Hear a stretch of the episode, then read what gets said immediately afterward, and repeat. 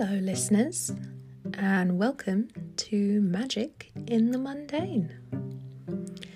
Thank you for joining me on this very sunny but actually quite chilly Tuesday morning. I hope you're all doing well and keeping safe in these very strange times. You'll have to forgive me for the subpar audio quality. I don't actually have a proper microphone, so I'm having to record this on my phone for now. But I suppose if this goes well, then I may need to make an investment.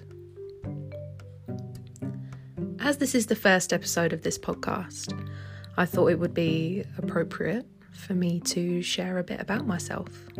So let's start with the basics.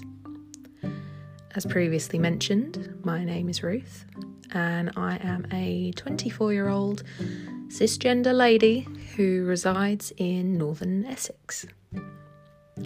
My pronouns are she, her, and I am a Cancer with my moon in Sagittarius. I'm pagan and I've been practicing for around about two years now. However, my journey down this path actually began many years ago. As a child, I was always really fascinated by the idea of magic. I grew up at a time when Harry Potter was really taking off, so of course that played a huge part in my formative years. I remember being very creative as a kid, and I spent most of my time in school dreaming up stories instead of actually doing any work, much to the frustration of my teachers, I'm sure, at the time. As I got a bit mm. older and mm. grew into my early teenage years, this creativity only intensified, and I found myself becoming very drawn to writing about magic and nature. It was around this time when I started getting much more obsessed by the readily availableness of information on the internet, which then led to me discovering Wicca through an old documentary on YouTube. And let me tell you, I was absolutely entranced. Finally, I remember thinking to myself as I crouched over my laptop in my bedroom, desperate for no one to walk in at the time. I thought all these things that I've been thinking about all these years are actually real.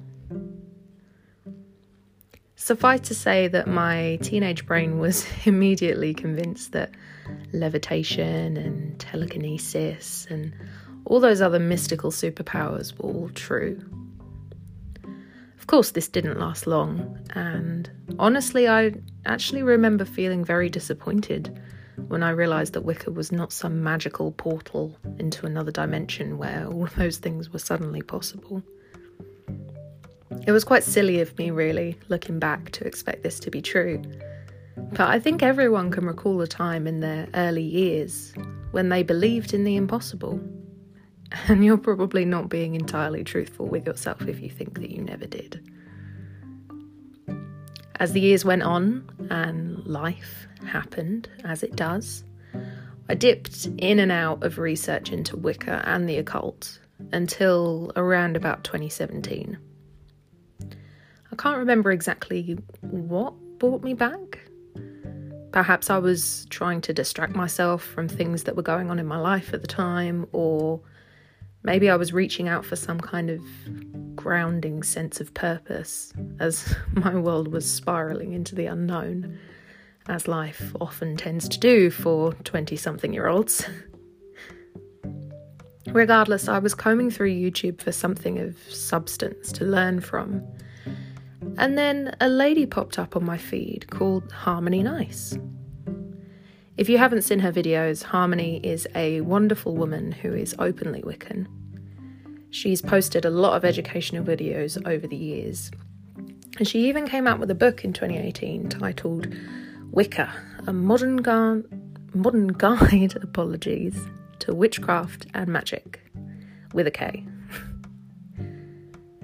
Suffice to say that I watched every single scrap of her online content over the course of a few days.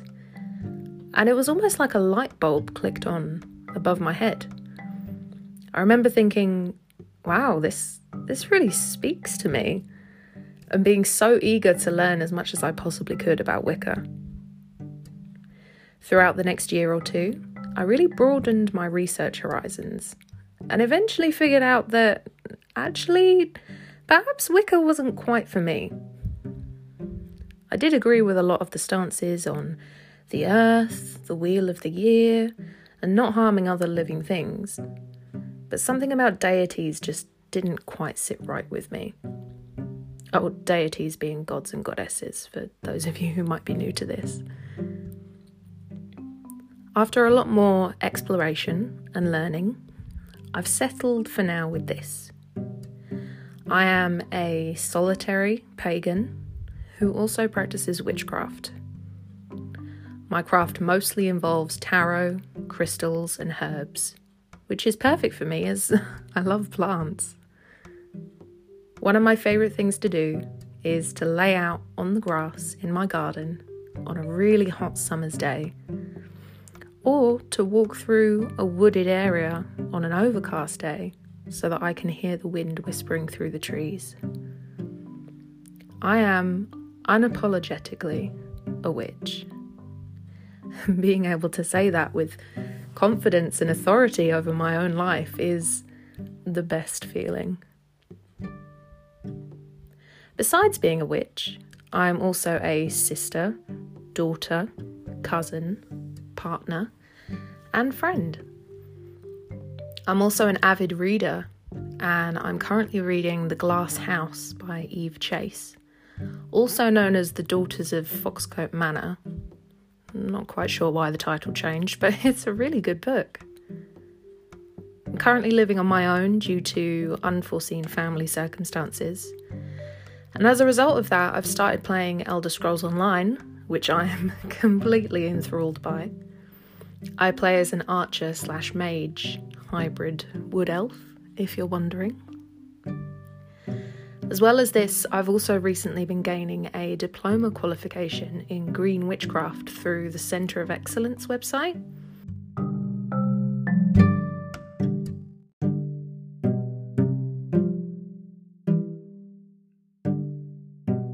They have a plethora of courses on everything from herbalism to ancient history to shamanism, as well as more mainstream things like counselling, bookkeeping, and corporate wellness. Don't worry, they're not sponsoring me to say any of this.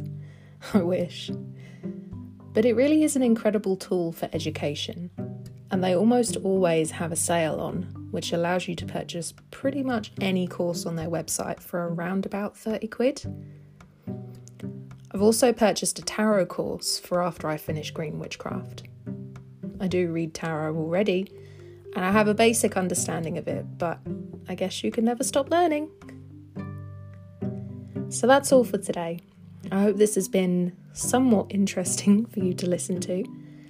And if you'd like to reach out, please email me at magicinthemundane all one word, at gmail.com, or hit the message button on the Anchor app.